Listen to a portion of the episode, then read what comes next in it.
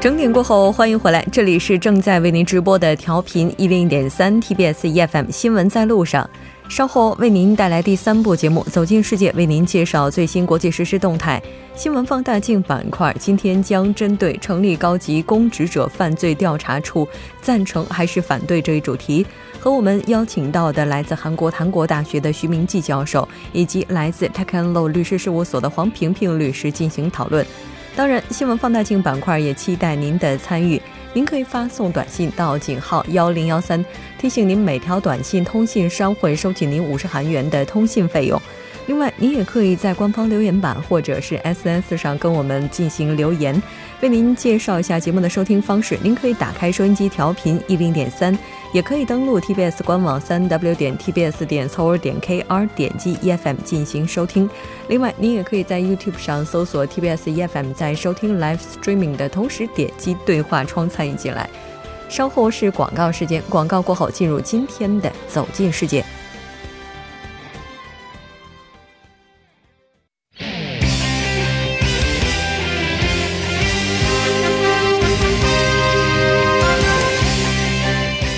走进世界，为您介绍主要国际资讯，带您了解全球最新动态。接下来马上连线本台特邀记者齐明明，齐记者你好，主播你好，很高兴跟您一起来了解今天国际方面的主要资讯。我们先来看一下第一条，美国政府宣布对北韩实行新一轮制裁计划，将制裁八家朝鲜银行，同时被制裁的还有二十多名金融从业者。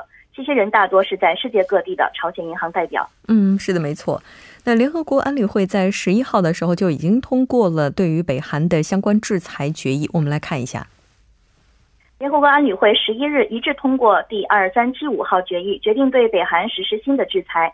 决议同时重申维护朝鲜半岛和东北亚和平与稳定，呼吁以外交和政治方式和平解决问题。嗯，是的，没错。那在今天的中国新闻部分，我们也了解到中国外交部方面给出的回应。再来看一下，目前在联合国常驻代表的这块给出了怎样的回应？好的，中国常驻联合国代表刘杰一在决议表决后指出，中方一贯坚持实现朝鲜半岛无核化，坚持维护半岛和平稳定，坚持通过对话协商解决问题。中方敦促朝方正视。国际社会要求朝方停止核岛开发的愿望和意志，切实遵守和执行安理会决议，不再进行核岛试验，切实回到无核化轨道。嗯，是的，没错。那针对北韩九月三号进行的第六次核试验，目前的话，美国在已经向安理会提交制裁决议的同时呢，也于昨天又提供了又提出了新一轮的制裁计划。那接下来后续如何，我们也会不断关注。再来看一下下一条。好的，这条消息是关于美国总统特朗普的。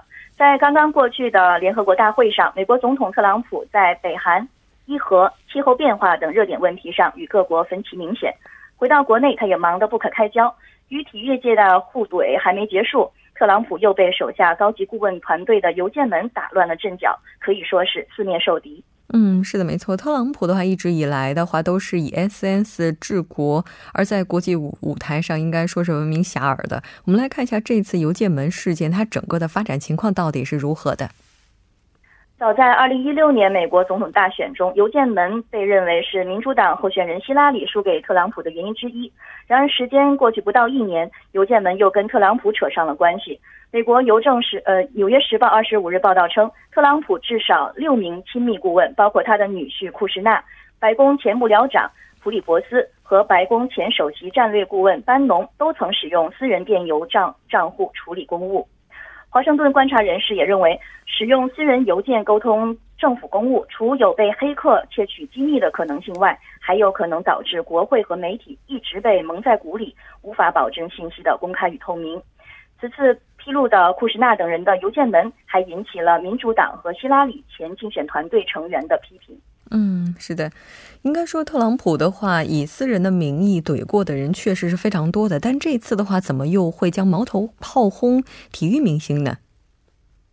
美国有线电视新闻网二十六日给出了四大理由：美国职业橄榄球联盟 NFL 球员们很富有，他们的工作就是比赛，球员多数是黑人。以及能将其塑造成一场爱国主义之战，而最根本的答案是，特朗普知道这场口水战对他和他的支持者来说是件易事。虽然身为亿万富翁，但特朗普认为自己是个普通老百姓，且知道许多人讨厌这些球员靠着比赛赚大钱，将这些球员塑造成不爱国的人。特朗普不仅能够在他的支持者中，甚至是在全国大打爱国主义牌。嗯，那这次事件的话，会给特朗普本人带来怎样的影响呢？其实，在这些问题层出不穷的时候，特朗普政府或将遭遇一个实实在在的执政挫折，也就是由于三名共和党参议员的公开反对，特朗普上台以来力推的共和党医改法案，基本上已经被宣判死刑。据美国全国广播公司二十五日报道，缅因州共和党参议员苏珊·柯林斯当天宣布，他不支持共和党为废除奥巴马医保而提出的新法案。呃，柯林斯的这一票可以说是反对新法案的关键一票，基本断送了共和党的医保医改法案。嗯，是的，没错。特朗普的话，应该说不仅仅是四面楚歌了，应该也是内忧外患了。那这条了解到这里，我们再来看一下下一条。好的，德国大选尘埃落定，现任总理默克尔领导的联盟党虽赢得胜利，却痛失了大量的选票。那这导致默克尔和联盟党的执政地位进一步削弱，将被迫组建更为松散的执政联盟。嗯，是的，没错。我们也了解到，目前默克尔虽然说是当选了，但是他的得票率跟前一届当选的时候相比也是有了下滑。那么目前他面临最大的问题应该是什么呢？大选过后，德国政坛形势突变，各党派的势力也是进一步的分散了。此间分析普遍认为，默克尔在阻隔问题上并没有多少回旋的余地，与自民党和绿党组建牙买加执执政联盟几乎成为了唯一的选项。由于三党在诸多政策领域存在着分歧，而且自民党和绿党缺乏执政经验，默克尔的阻隔过程将困难重重，未来执政也难免步履艰难。转为最大反对党的社民党，充满敌意的选择党，也都将在联邦议会给默克尔添堵。嗯，那有媒体也指出，这次德国大选也是牵动了欧盟各方的敏感神经。是的，欧盟对默克尔领导的联盟党如期胜选倍感欣慰，同时也是为德国政府未来走向心存担忧。欧盟委员会主席容克二十五日发表公开信，对。默克尔胜选表示了热烈的祝贺，同时也敦促他尽快组成一个强有力的联合政府。嗯，是的，没错。这么看起来，目前默克尔面临的难题还是非常多的。那对于欧盟一体化至关重要的欧元区改革问题上，以及英国脱欧问题上，目前都有哪些说法呢？嗯，在对于欧盟一体化至关重要的欧元区改革问题上，德国大选的结果将带来较大的负面影响。其一，可能参与联合政府的德国自民党。一直坚决反对建立欧盟转移支付联盟和欧元区统一预算，因此新一届的俄德国政府将很快支持很难支持法国总统马克龙提出的那个雄心勃勃的欧元区改革计划。而在英国脱欧问题上，大选之后的德国应该不会软化立场。欧洲政策中心首席执行官祖里格表示，德国大选不会令英国脱欧谈判变得更加容易。因为默克尔领导下的新一届德国政府必须表现出与其他欧盟二十七国团结一致的坚定态度，并释放出明确的信号：脱离欧盟不会得到好处。嗯，是的，没错。这位赢在经济、失在难民的总理，未来将会如何执政？我们也会不断的去了解。那再来看一下今天的下一条消息。好的。近日，伊拉克库尔德自治区举行了独立公投，引多方反对。此举或令中东的局势更加的动荡。那目前的话，土土耳其的总统埃尔多安以及其他国家对于公投的态度是怎样的呢？土耳其总统埃尔多安二十五日称，伊拉克库尔德自治区举行分裂公投是不可接受的。土耳其将从经济、贸易和军事等多方面来采取对策。埃尔多安没有明言土耳其是否已。确定切断库区的石油管道，但表明这个选项已经摆在了台面上。嗯，那伊拉克方面目前是怎样回应的呢？伊拉克总理阿巴迪表示，中央政府不会就公投公投的结果与库区政府谈判，并将采取一切必要措施来维护维持国家的统一。他二十五日晚在国营电视台播出的讲话中说：“我们不准备就公投结果进行讨论或对话，因为是违宪的。”嗯，是的，没错。另外，根据我们了解呢，在库区以外的基尔库克省也参与了公投，也使这个地方成为了备受人们关注的焦点。为了保障居民安全呢，这一省在公投之后也是实施了宵禁。那非常感谢今天齐记者给我们带来的这一期连线，我们下期节目再见。好的，主播再见。稍后我们来关注一下这一时段的路况、交通以及天气信息。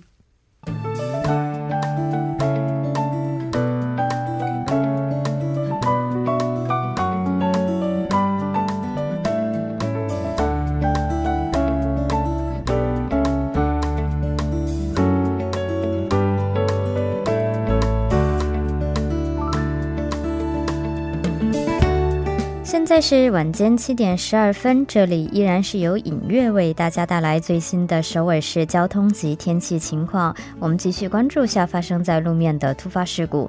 第一条是发生在首尔郊外循环高速公路板桥到九里方向九里休息所的道路边是发生了货车的追尾事故。那目前呢，有工作人员呢正在对其进行处理作业，受其影响呢，后续交通是停滞不前的。还有是在阳平路阳平桥自东向西方向的一车道，那也同样是发生了交通追尾事故。那受影响呢，后续交通是停滞不前，还望您参考路段小心驾驶。好的，接下来我们再度把目光放到江边北路成山大桥到杨花大桥方向的三车道，同样发生了交通追尾事故，还望您参考路段小心驾驶。好的，我们再度播报两则交通临时管制的通告。那在北部干线道路九里方向岳林分岔口到木洞交叉路的方向是有道路装备的包装工程，那受影响呢，两个车道将依次进行交通管制。那该作业会一直持续到九月二十九日，具体的时间段是从晚十点到翌日的凌晨六点。第二则是发生在增山路增山站到世界杯竞技场十字路口方向，世界杯隧道内是有照明灯的这个更替的作业，受影响呢，三个车道中的两个车道将进行部分的临时交通管制。该作业是一直持续到十月十九日，具体的时间段是从上午七点到下午三点，还望您参考时间段计划出行路线。好的，最后我们再度关注下今明两天的天气情况。今天晚间至明天凌晨多云，最低气温零上十六度；明天白天晴，最高气温零上二十四度。好的，以上就是这一时段的天气与交通信息。稍后我还会再回来。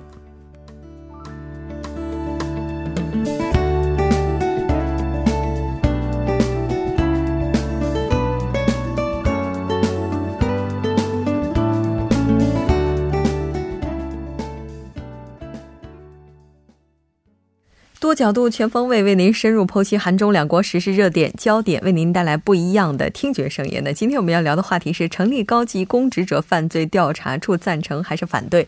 如果您对我们今天的话题有什么样的意见以及看法，也欢迎您参与进来。您可以发送短信到井号幺零幺三，每条短信通信商会收取您五十韩元的通信费用。另外，你也可以在 YouTube 上搜索 TBS EFM，在收听 Live Streaming 的同时点击对话窗参与进来。那今天我们请到直播间的两位嘉宾，一位是来自韩国檀国大学的徐明季教授，另外一位是来自 Tech and Law 律师事务所的黄平平律师。两位好，大家好，主持人听众朋友晚上好。那很高兴跟两位一起来聊今天这个话题。其实今天这个话题并不轻松。刚才在休息的时间，我们还讨论了一下，说今天这个话题其实是稍微有一些沉重的，而且呢，这个也是稍微有一些敏感的。然后我们，所以今天我们在讨论的时候呢，也是可能会涉及到有一些比较敏感的问题。当然，也希望大家能够理解。当然，不代表本台观点哈。根据了解呢，在前段时间，由韩国政府拟成立专门负责高级公职人员的犯罪调。调查机构已经敲定了相关政府提案大框架。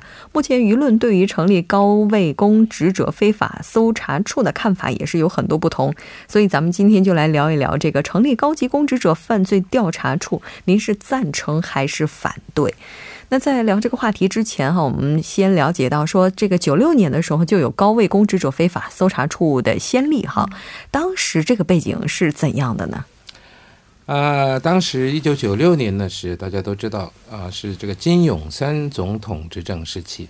那么当时呢，啊，这个很多人认为呢，这个高层公职人员呢，有很多这个贪污腐化的这种现象啊，所以呢，有舆论觉得说有必要组织一个所谓独立的一个一个团体或组织呢，来对这个这些高层公职人员呢进行一个调查。啊，但是呢，这个要首先要通过这国会的同意才可以。但是呢，这个在国会这个讨论的过程中呢，就变得不了了之。那么就这样呢，这就过去了。那之后到了二零零四年，就是韩国已故前总统这个卢武铉总统执政时期呢，他这个又提出了这一问题，而且呢，这个当时这个卢武铉政府呢还提出了法案，啊，但是呢，在国会呢也是变得不了了之。啊，这主要的原因呢，当然有很多，但其中啊之一呢就是。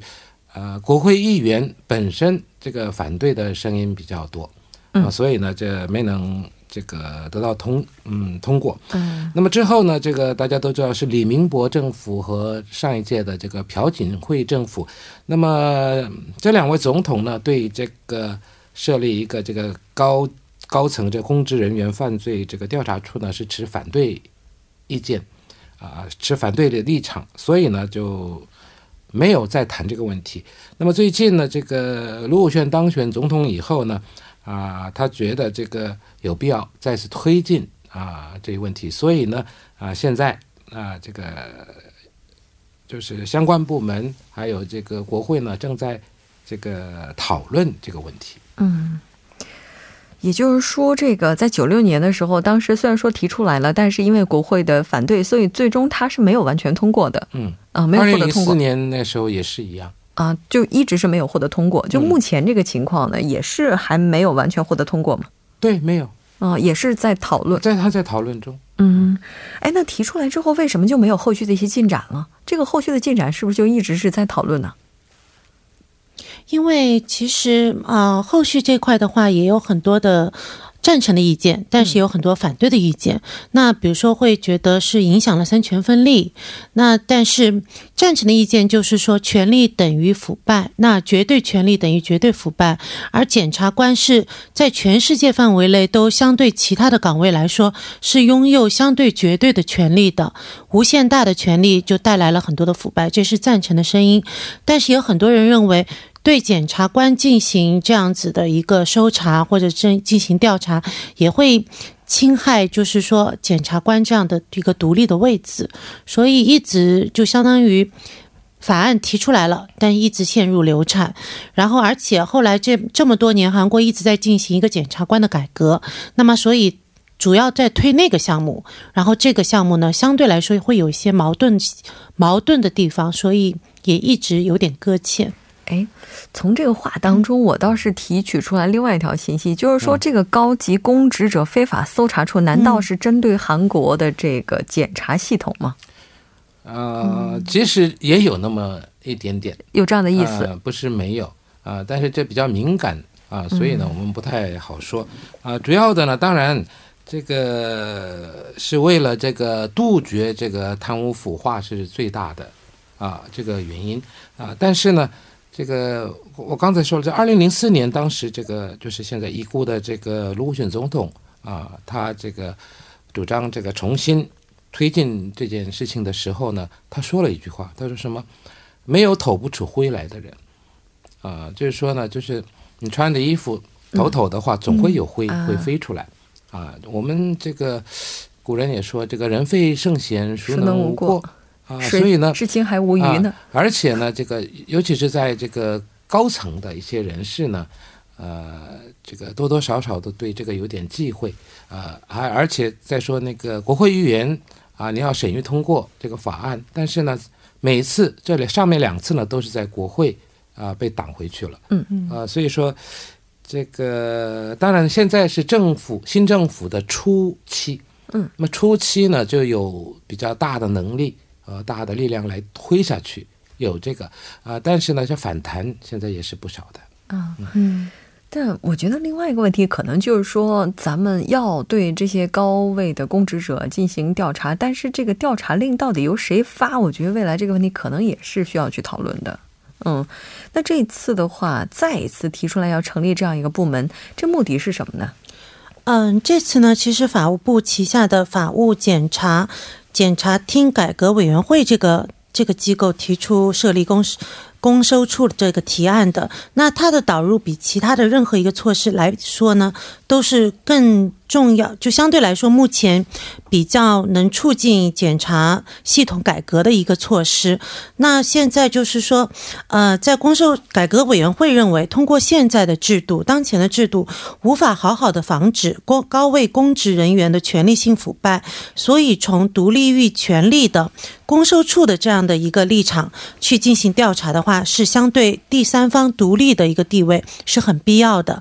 而在我们也知道，精英南法也推出了。那精英南法推出，它是针对一般的这种贪污腐败的这种行为的防止，而这次的话是着力于高层人员，所以它的就是受众人群相对来说是更加的那个比较所谓比较高一点，所谓比较窄一点。嗯，这个一般呢，这个警察呢，他有这个调查权，嗯，他还有起诉权，对他还有一个指挥权。这三个权利呢，都在这个检察的身上，这权力是相当大的。所以呢，如果设立这个公搜处的话呢，那可能把他们的一些权利呢能分散一些。对，这个也是这个其中的这个目的之一。问题是呢，这个公搜处呢，它的权力实在是太大了，要过于这个检察厅。嗯，那么在这种情况下呢，由谁来牵制它？对，这也是一个问题。所以呢，在这个问题上呢，出现了一些意见的分歧。那么，呃，现在呢，大概是讲说是把这个搜查权和这个起诉权呢是归他们，啊，但是呢，这个指挥权，这指挥权就是，除非除了指挥这个检察部门的一些人员以外呢，还包括警察在里面。对啊，所以说呢，在这个问题上呢，可能现在还有一点这个冲突。那不管怎么样呢，他可以进行调查，而且呢。这个他没有这时间的限制，啊，不像这么特别检查给你什么三个月的时间、几个月，这不是他没有。而且呢，在调查过程中，如果发现了其他的一些什么舞弊的行为，你可以再去检查。嗯，而且呢，这个公职者呢，这个退休退役，那么三年之内呢，还可以翻他的底，甚至他们的兄弟姐妹、父母、子女都可以检查。所以这个权利呢，可以说是太大了。那那么在嗯，从这个层面来看呢，这个很多这个所谓的高级的高层的公公职人员呢，一般性的呢是表示反对的。嗯，其实我有这样一个感觉啊，就是从韩国就之前世越号事件发生之后，然后到现在的这次要成立这个高搜处，似乎我们如果对现有的最高机构表示有一些不满的时候，总是会试图去建立一个凌驾于它之上的机构来。对下面这个我们不太满意的这个机构进行监督，嗯，其实这样层层叠加的话，未来会不会又出现另外的问题？就是什么时候它是个顶？对，这里面确实有个问题，就是说，就像主持人提到的，它其实公搜处的引入，无形当中也可能会构成对检察系统的一个竞争关系。那因为公搜处它有一个优先搜查权，那检察机关本来拥有的一个所谓的相对比较绝对的权利的话，因为公搜处的介入，就形成了一个双方的竞争，而这种竞争关系是良性的还是恶性的，这个真的是现在很难去讲。嗯，也是带来很多争议的一个地方。嗯，也就是说，现在还有很多非常不确定的因素，未来会带来怎样的问题，也是人们担忧的。那主要查处的对象以及是否就是这个是否查处依据，这个怎么去确定呢？我觉得这个也很模糊。嗯，对这个呢，这个到现在还没有一个结论出来。嗯啊，但是呢，一般说有嫌疑的，当然是要调查。可问题是呢，有些举报的事项。那么可能呢，有些人为了这个排除异己、铲除异己，可能会这个就是去报一下，也有这种情况。还有呢，尤其是在政治界呢，大家都知道，政治界呢是这个啊，目前来说是什么执政在野，也是嗯，在一个一种竞争的关系，就对立的关系。那么在这种情况下呢，有可能使这个公搜处呢滥用职权，也不一定。所以在在这方面呢，一定要这个比较谨慎一点。就是说你要，呃，调查谁？那么这个呢要有正当的理由才能调查。那么很多人说了，不调查怎么知道他有没有罪？当然可以去检查，可问题是呢，这个范围实在是太广了啊。当然，当然这个如果设立的话呢，啊，肯定大家都会这个这个小心谨慎是对的了，就好像那个金英兰法一样啊。今天刚好是这个金英兰法实行一周年明天吧，九月二十八号，明天是一周年。其实这一年来，那个法也没有什么特别怎么样，就检 怎么检举查到的，只是那刚开始的时候，什么给教授买了一杯咖啡，这么出现一些问题的新闻报一报，后来现在都没有了。啊，所以说呢，自律了吧？我们可以这么理解。啊、自律啊，所以这个呢也是一样，那要靠自己。嗯啊，可能这个有一种这个警告性的意义，希望呢公职人员，尤其是这个高层的公职人员呢，呃，不要涉及到一些贪污腐化的事件，大概是有这个。但是它和法律不太一样，比如说金英兰法，我们制定了之后，法律本身就会有一定的震慑作用，人们在去做一些行为的时候会考虑到有这个法，但是这个处一旦成立的话，再撤掉的话应该是不太容易的。他这个处的话，就像刚才啊、呃、教授提到的，它不仅是针对检察官，它是针对所谓的高级公职者。但是呢，这里面有一个特殊条款，也是很值得争议的，就是说，针对检察官和警察干部，所有的犯罪都可以搜查，而这就防，这是为这目的是什么呢？为了防止自行搜查。就是防止检察官和警察他们自己搜查，从而去免去被那个被公收处搜查的这种风险，所以就相当于就这个权限可以说是很大的。那这样子的话，在实施的当中，一切犯罪都可以去搜查的话，其实我们会觉得它可能以后会带来很多不利的实施上面有很多新的问题。嗯，也就是说，就会让检察官和警察自己都会产生一种不安全的感觉，就是没有一种所以我们说没有可预测性。啊，嗯，就是所以现在大家都在讨论要不要去成立这样一个高搜处哈。如果您有什么看法，也欢迎您参与进来。稍事休息，我们半点过后继续来讨论今天的话题。